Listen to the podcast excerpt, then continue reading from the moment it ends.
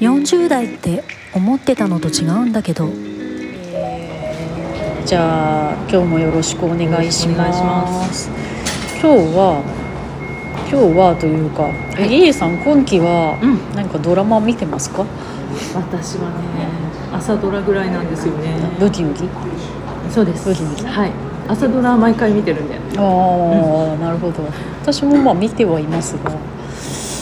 まあ朝ドラは なんかまあ今のところそんなに大きく喋ることはないの で。何かあります今期今期あの私ドラマはそんなに終わんない派ですが、はい今期は一応ブギウまあブギウギはともかくう連ドんラ連ドラはだから2つ2つかうん2つ追ってますかね一応、パリピ孔明とはいパリピ孔明とセクシー田中さんを見てるんでですけど、どっどっちも見てないですかちも見てないんですよどうですか面白いですか面白いですあのおうどっちも漫画原作で、うん漫画を追ってるので、うんそう漫画を追ってるので見てる見始めたんですけど、はいまあ、パリパリピ孔明は あの、まあうん、なんだろうそんなにあの、うんおも面白い面白いねっていうあのあれで特にう大きく話すことはないんですけど、んはいまあ女性目線的には結構、うんセクシー田中さんはおすすめですね。えーあのまあ木南遥が一応主役、はい田中さんなんですけどあのなんかまああのビジュアルみたいなポスターとかそういうのを見ると、うん多分その木南遥がベリーダンサーベリーダンサーの格好をして、うんオフィスでなんか踊ってるようなイラスイラストじゃないや、えっと、ビジュアルが結構出てくるんですけど、不思議オフィスででオフィスで踊ってるわけではない話です、うんでもまあ田中、あの田中さんっていう、確か年齢40歳ぐらいの設定だったと思うんですけど、はいうんえっと、むちゃむちゃ地味な経理の OL、えーあの化粧も薄い、うんえっと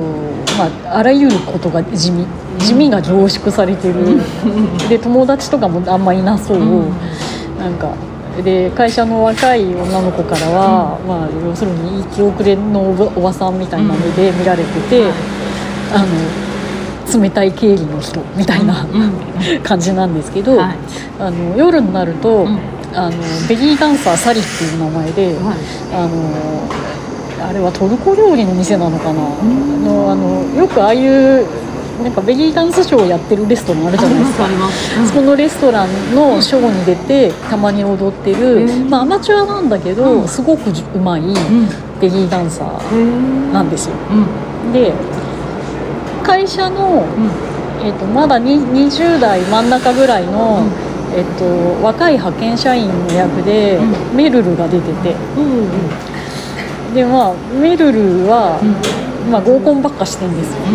なんか早くいい男捕まえて結婚しようかなみたいな、まああざと、あの分かっててもモテを追求してる、モテモテあざと女子なんですけど、あのモテあざと女子なんだけどむちゃむちゃあの自己肯定感が低いんですよえー、そうなんだ。低い。低いんですよでその偶然入ったレストランで、その田中さんだと気づかずに、田中さんが踊ってるのを見て、まあ素敵だなと思って、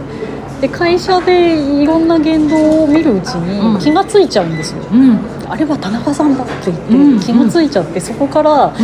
むちゃむちゃ田中さんを追っかけ始めるんです面白い。よ、うん。なんか素敵って、うん。あんななんか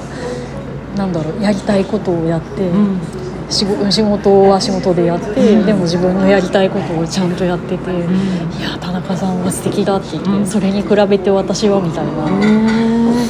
な、なんかそのえーなんか男を捕まえることばっかり考えて、なんか、うん、自己肯定感がむちゃむちゃとにかく低いんですよ、うん。あの周りからは可愛いね可愛いねってすごい言われるんだけど、うんなんかいろいろもう分かってて、あのなんかこれは私が若いから言われてるだけでどうせいつか言われなくなるんだと攻かめてるそうだから今のうちにできるだけ高く自分を売りつけなければっていう気持ちでやってるけど、まあ別にいいと思ってやってるわけでもなくて、だからなんかその突き抜けちゃってる田中さんのことが羨ましいんですよ。まあ田中さんは田中さんで、あの 自己肯定感が低いので。ああそうなんだ、うんあのもうもう全部諦めちゃってるから、うんだから一人で生きていくのにせめてその自分が楽しくとか、自分がやりたいことをっていうので、まあ、ベリーダンスに出会ってっていうふうにはやってるから、まあ、抜けてはいるけど。でもなんかいやあなたみたいに若くて可愛い女の子なんかとてもとてもみたいな、そういう感じなんですよ、だからもうなんか追っかけられててもう逃げちゃうんですよ、うんだからあれはなんかね20代と40、まあ、アラフォーぐらいな年代で、年世代が離れてるんだけど、それぞれの自己肯定感の低さをと戦いながら過ごしてる女性の話でもあるので、うんそれは結構ね女性は割と刺さる人が多いんじゃないかなと思います、うん面白いちょっと今の話聞いてて見たくなりましたそう、うんでまあなんかどっちかっていうと、うんあの構造がドラえもんと一緒で、うんあのタイトルが「セクシー田中さん」だから、田中さんが完全に主人公かと思って、まあ、だいまあい一応そうなんですけど、でも「ドラえもん」って「ドラえもん」っていうタイトルでドラえもんが主役かのようだけど実はのび太が主役じゃないですか。確かに、うん、だからほぼあれと同じ構造で、セクシー田中さんも、まあ、一応田中さんが主役なんだけど、どちらかというとめるるの方に重点しスポットが当たってるというかめるる視点で話が展開していくペースが圧倒的に多いそうなんだ、のでめるるがねいいいいです結構。うんあのボブカットのあれはカツラだとウィッグだと思うんですけど、うん、夫婦長いですそもんねうあの、んボブカットのクリーンって感じにしてて、うん可愛いい、うんでむちゃむちゃあのモテ女子キャラなので、うん服も毎回すごい可愛くて、んかすごい服が可愛い、えー、そうなんだそうなんかそれ見るだけでもねそうそう楽しいですね楽しい楽しい、洋うん服の感じもね、可愛いなと思ってどメこだろルうねすごい演技力ありませんそう意外とあなんかあんまり私ドラマ見ないから、そんなにドラマいや演技してるとこ見てないんだけど、いや全然普通に見られるなっていう、前にやってた前期前々期ぐらいだったかもしれないんですけど日曜の夜ぐらいはっていうちあーょあっとタイトりましたルね違ってたらごめんなさい、うんあったあったそういうドラマやってて、うんそれのメルルがめっちゃ良かったんですよ、へーあれあのーね3人女性3人が主役っていう話ですけど、3人それぞれいいんですけどもメルル良かったんですよね、へーうそう結構ね、よいいですえー、もうちなみに第何回ぐらいまでやってえっ、るんですか、と今まだ第2話、 2話、うん今からでも大まあ、丈夫かな、追いつけ追いつける追いつける追いつけるうん、TVer であ TVer でね、うん、いけると思いますコミックスが6巻ぐらいまで出てるかな今、ううんんでなんかまだ終わってないもうすぐ終わるらしいんだけど、はいななんかそのドラマ版も一応その実際の漫画の作者の人が監修に入ってるみたいで、うえんっと、漫画とは違うエンディングになるけど、一応なんかこういうバージョンもあるかなっていうエンディングにしてありますっていうふうに言ってたんでだからまあ漫画の、ね、作者の人が監修に入ってるから、うん漫画のファンの人も、うんえーっていう感じには多分ならずないんじゃないかなっていう期待。なるほどね、うんじゃあ漫画知っていてうも、んドラマはドラマで楽しめるしってね、いう、ね、いけるいける、うん、感じだと思います。でなんかまあ男性キャラも何人か出てくるんですけど、うんはいあのメルル推しのチャラ男とうか、ん、あ楽しそうそうあとなんかあ俺はなんか真面目に結婚したいんだっていう、なんか昭和の価値観ゴリゴリ男子とか、うんそうその昭和の価値観ゴリゴリ男子とメルルのバトルがむちゃむちゃ面白い。へーなんかそれっていろんなタイプ出てくるから、そう自分の身近な人であの人っぽいとかっていう見方するのも楽しいかもしれなそうそいうそうそう、うんうんそうなんですよ、あれはねなかなかあとそのあれと本当トルコ料理なのかなちょっと分かんないけどそのいわゆるレストランのオーナーが、えっとまあ、男性の,、うんあのちょっとあのなんチャラチャラ色気キャラうんのなんか長髪を結んでて、うんちょっとこう胸元広めのシャツとか着てて、うんなんかいかがわしい感じの なんかチャラい店主役に安田顕が出てて。ああはいはいそうはいめっちゃ面白い、そうなんだ安田顕こういう役珍しいなとかってうんう思っんて、なんかイメージないかもそうでもなんかいるいるみたいな いるこういうやつみたいな、うんうんまあなんかイタリアじゃないけど、んまあイタリア男みたいな、うんうんうんなんかなんか全ての女性はなんか俺の好みみたいなことをなんか普通に言っちゃうような。あなんかそういうチャチャラチャラキャラあチャラキャラはあの本当のチャラキャラじゃないんだけど、うんまあ、女性に対して、う女性は素晴らしいねみたいなことを言う感じのチャチャラキャラ それは日本人っていう設定日本人です一応なんですかあ日本人なんだ、うんそういやーなかなかねうんそう楽しい楽しいですあのドラマは、そううか、ん、私あのトルコ料理であの日暮里で、ううんん行ったお店がなかなか店主が個性的で面白いお店ありましたよ、まあなんかそもそも、うんなんというかそのいわゆるこうなんというか異国の料理でかつうメジャーじゃない、うんえっと、レストランをん経営してる日本人のオーナーなんて大概どっかおかしいですおかしいですよね、ちなみに日暮里のは日本人でもないんですけどうんああまあまああのめめちゃくちゃ面白いのまあで、まあうんよか ったら行ってみてください一緒に行ってもいいけどうんなかなかねあのなんだろうそう女性を褒めたたえるとかっていう感じじゃなあーうんく、うんうんめっちゃ落としてくるんですよ特にね男性 あーそうな男んだ性に対してその女性とかと何人かで来てたりすると「お前もうそろそろ帰っていいんじゃないか」とか言って「おいじり前もな帰れ」いみたいな感じでいじりないいじってくるっていういじり系ねそうそうそう そうはいはいはいまあまあいそうだね、へえそうかいやーなかなか面白いですねそうかあでもちょっとドラマ気になりますねそうだからなんか、うん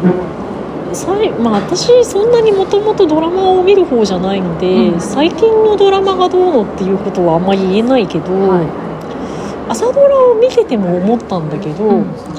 やっぱなんかそのドラマの中で描かれる人物像とかあのドラマ内世界でこっちのがいいよねとされている価値観みたいなのは多分なんか結構変わってきたんじゃないかなと思うんですよ。そう朝ドラを見てて思ったのも、うんまあ、これねウェブの記事にも結構出てるんですけど、はいあの主人公を両親がもうなんか全面的にもうなんか応援してるじゃないですか、うんはいもう前のやりたいようにや,、やればいいよって言って、とにかく応援するからって言って。あの感じが多分今っぽいというか、なんか昔のドラマだともうちょっとなんか我慢しなさいとか、やりたいことに反対して反対それにそうこう立ち向かっていくみたいなのそうそうもそうねそうそうそう、美しいみたいなねそう、うんとかまあ喧嘩をするとか、あとはまあ飛び出しちゃったけど後から理解されるとか、うんなんか昔は結構そういうパターンだった気がするけど今はもう全面的に「やれ頑張れ」って「お前の味方だ」みたいな、うんあれはちょっと今っぽいそうかもしれないなーって思いますね。うんまあセクシー田中さんとかみたいなそのいわゆる女性の生き方まあ女性の生き方とかについて書かれてるのはもう何年か前からドラマでちょこちょこ出てきてるでしょうけど、なんかやっぱ世相をね映しますよね、ねドラマってね。うそうね。あんままあ他のを見てないのでなんとも、まあ、パリピ孔明はなんか別に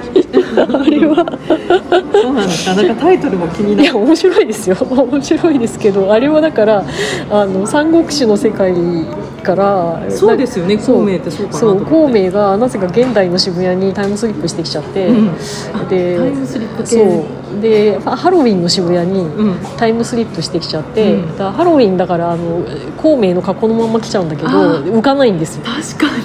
かに面白いコスプレだと思われて、うんあの街中のどんちゃん騒ぎに巻き込まれて、うんどさくさに紛れてなんかクラブにたどり着いて、うんでそこで歌ってるクラブシンガーの歌に見入られちゃって、うん彼女をだから要するに歌姫として、んえー彼女に仕えて、世界統一をするんだって言って、私が軍師になりますって言って。だからその彼女を売り込んでいくためにいろんな策略を巡らしていくっていう話でへえす。面白いそれはそれで面白そう芸能界の中で、んだからまず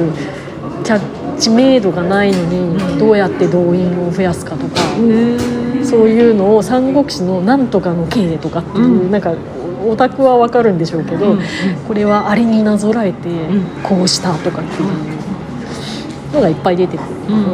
うんであのうその都度その都度、ライバルアーティストが出てくるんで、はいああいつより動員を増やかけなければいけないとか、まあ、大体そういう流れなんですけど、でライバルアーティストも、あとその主役主役っていうかその主人公名が使える、えっとシンガーも、まあ、やっぱり歌とかうんパフォーマンスシーンがあるんですけど、はいそれがすごい作り込まれてる、へえ本当にそのために曲を作って、でそのキャラクターでパフォーマンスをしていくんで、えっとそこがね結構面白いかな。だからえっとし主人だから孔明が使える、えっと、シンガーは、えっと、英子英子っていうシンガーの役で、英子は、えっと、上白石萌歌ちゃんああはいだって、まあ、彼女歌えるので、んまあ、彼女が歌うシーンも毎回のように出てくるし、あとは今まで出てきたのだと、えっと菅原小春が。はいあの、まあ、彼女はダンサーだと思うんだけど、はいあああのはいはいダンサーですねそうわかりましたうんうんが、まあその結構ダンスとかのパフォーマンスがむちゃむちゃできる、超かっこいいシンガーっていうのが出てきて、一曲やっぱりパフォーマンスするシーンがあったり、うんあと森崎ウィンが、んえっと。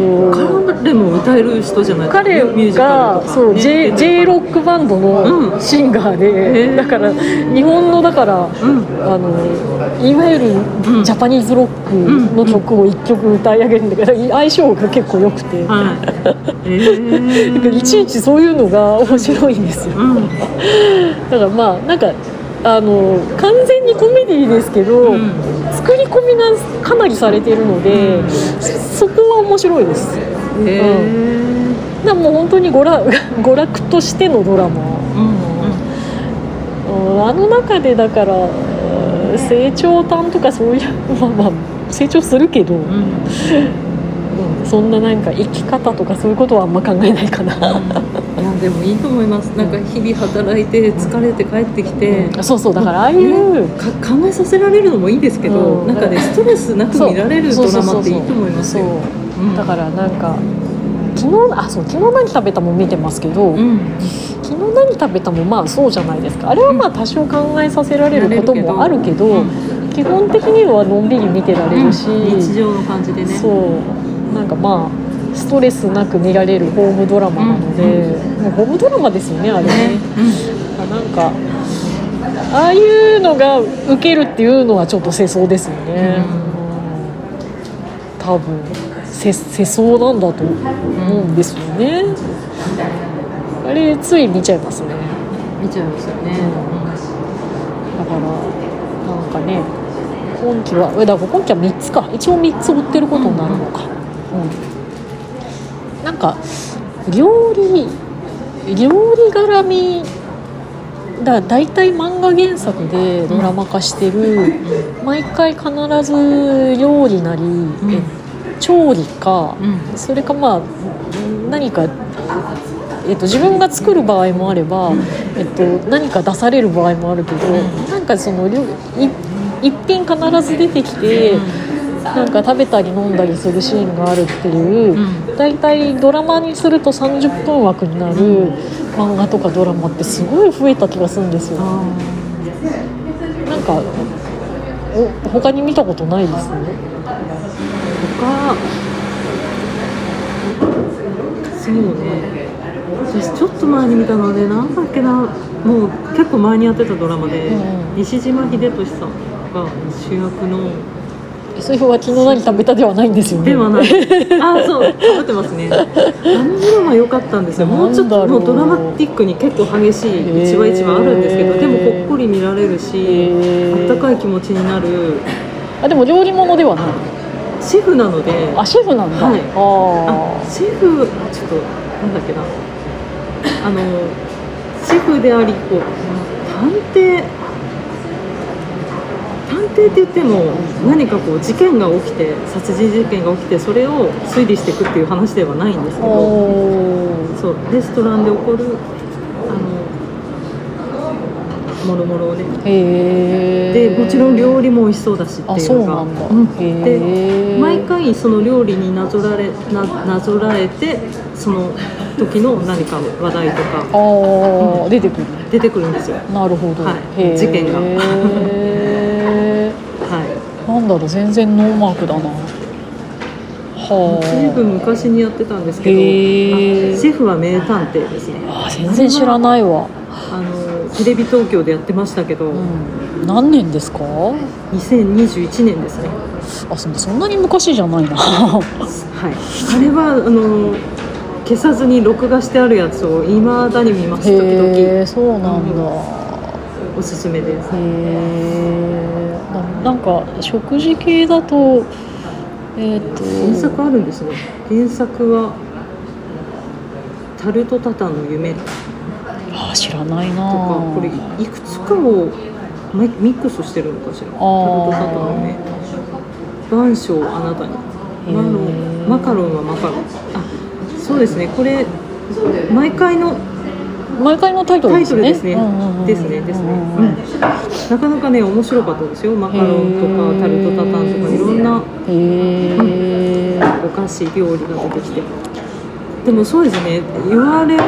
ように、うん本当に30分ぐらいで料理とかを交えたりそう日常そう日常系って呼ばれてるやつですよね、だからそのドラマ増えましだたからねえっ、とちょっと前やってたのだとえっ、と、うんあれえっと、作りたい女と食べたい女はい NHK、 NHK のあれうん漫画原作ですけど、あれもなんか「昨日何食べたのあー女の子女性版」とかって言われ方をしてましたけど、似てるかもしれない確かに、とか、うん、えっと「今夜はすき焼きだよ」とかあそれ知らないですあれは女性2人のルームシェアうんで片方がちょ食事作ってる系えですね。とかあとまあなんか2人とかじゃなくても、なんかあの若子酒とか。ああはいはい、うんまあなんか一人一人飯系ですよねねあのだから、えっと孤独のグルメ系列の、うんてなんかテレ東系ですねそうそうそうそうえっ、と晩酌の料理とかこの間までやってたのもそれ系かな、うーんまあ、なんか多いですね、うんあのまあストレスないし、まあ大概食べるのが好きな人が多いし、うんねにだから日常系でちょっとほっとしたいというかほっとしたいっていうのありますよねうんただなんかななんなんでしょうねあねなんか何かを見てほっとしたいっていうのは一体どういう心境なんでしょうねねだからあれらしいですよあの視聴率取れるのもあのバス旅とかなんかそうそうそうそう日帰り系とかすごい、まあねお金かかんないしね視聴率結構取れるらしい取ですれよる割にうはん制作費が制作安い費がねあれは本当にこう誰も傷つかないし、ね、なんか行ったことある場所だったとしてもなんかこうね見見てまらすれよるし、ねいやだからなんか、ななんでしょうねこのほっこりコンテンツの需要が増えてるっていうのはどういうことなんですかねねなんか殺伐としてんですかねそうですよストレスがみんな抱えてるんですよきっとだからねもうねドラマもね昔昔で言うね、昼ドラみたいなもうドロッドロなやつとかあーだってひ多分ねそもそもだって昼ドラってなくなっちゃったわけじゃないですかくりましたよね今ないですよねゼロですよね、うんゼロゼロだから BS とかとかに飛ばないと、んそんでなんかあのー何韓国ドラマを見るとかしないそうとそうそうたどり着かないわけですよねいやーあんなに昼ドラねねそうそれこそ韓国ドラマ見に行かないとそういうの今見れないかもしれそうなでいすよね、いやびっくりそう考えてみればなんかいつの間にか昼ドラって絶滅しちゃったんだそう多分今見たくないんですよ皆さんそういうのまあまあねね見たあ見たくないのかでも韓国なドラマ流行ってますあでもブームはい一段落してると思いますけそうどかでもたまに夜のドラマで、昼ドラ系列なのって思うような、うんドロッドロのやつとかやりますけど、まあゴールデンから外れてることが多いですかねそうですよ深ね夜になっちゃってた、うん深夜深夜までいかないけどあの割と夜深何タイムって言うんだっけ11時以降とかはの,、いはいはいあのちょっと遅めとかですよね。ねいやーそうあの時間帯ちょっと見応えがあるとかねありますそうそうそうねそうまああの相変わらずいわゆる考察系、まあ、ビバンとかもそうだけど、んあのスピード感のある考察系っていうのは、まあ、ワンクールに1本2本はあったりしますけどまあ、うん、まあまあそれはそれですからね、ねうん、それはそれなので、まあ、だから流行ってるドラマで随分世相がまた世相か また世相がって思ってしまうなんか月句とかもほら、うんね一応枠はあるけど、うんなんかそキラのキラしたかつてのようなそのカテゴリーではもうないじゃないですか、ないうんなんかなんなんていうかやるドラマの傾向も毎回変わっちゃうから、うんあの月空は必ずトレンディーっていうのはもうないし、ないねうんそもそもなんか結構外してることが多いから、うんあんまり流行ってないないししうんいやーなんでしょうね、ねまあ、刑事物と医者物は相変わらずあるけどあるけどでも医者物はちょっと今期あんまりないないかもしれない、うん、ないないゼロあれゼロかないくぐらいあんのかな知らないだけかななんか宣伝でも見かけない気刑がす事る物刑事物はなんかちょっとよくわかんないんですよねほら、うんなんか相棒とかやったり終わったりしてるからそうそうなんですよ刑事物はでもあるあるんじゃないかな刑事物何かしらは。あるうな、ん、あ匿名とかがあるのか、匿名やってるか、あやってますね、うん一応一応ね刑科事捜研の女とかね、うんうもの、うん、だからまあ刑事物はまテレ朝ばっかりだだあるか医者まあ医者物はまあねね一定の一定の需要があるからからねまあ今期なくてもまたあるでしょうけど、ね、一色の時ありましたもんねもう医者物ばっかりじゃないかとか刑事物ばっかりじゃないかっていそううそうそうそう時期あったなと思って医者もなんかなんか全部外科ばっかだ えそうそうちょなんかどうあれどうなんですかねねなんでまあねドラマチックだからでしょうけど、今外科医減ってるのにね減ってるらしいですよ外科医、そうなんだ、うん、外科医ハードだからでしょうねうんそうドラマで見ててもあれが本当とは思わないけどでもハードだろうなと思って、なんか医者物で、なんでドラマにしないんだろうって思うのがあ別に原作とかはないんですけど、うんなんか美容外科ものってないですよねあ言われてみればそうかもめしれないちゃめちゃドラマチックだと思うんですけど、うんえなんか問題あんのかなあスポンサーにつくことが多いからまずいのかな あれじゃないですか多いですもんスポンサーめっちゃドロドロしたの作れそうなのにと思って、いじれないのかそこダメなのかダメなのか本当に一番人間ドラマがね、うん、めちゃめちゃありそうなのにねダメダメか、ねうん、ダメダメかだから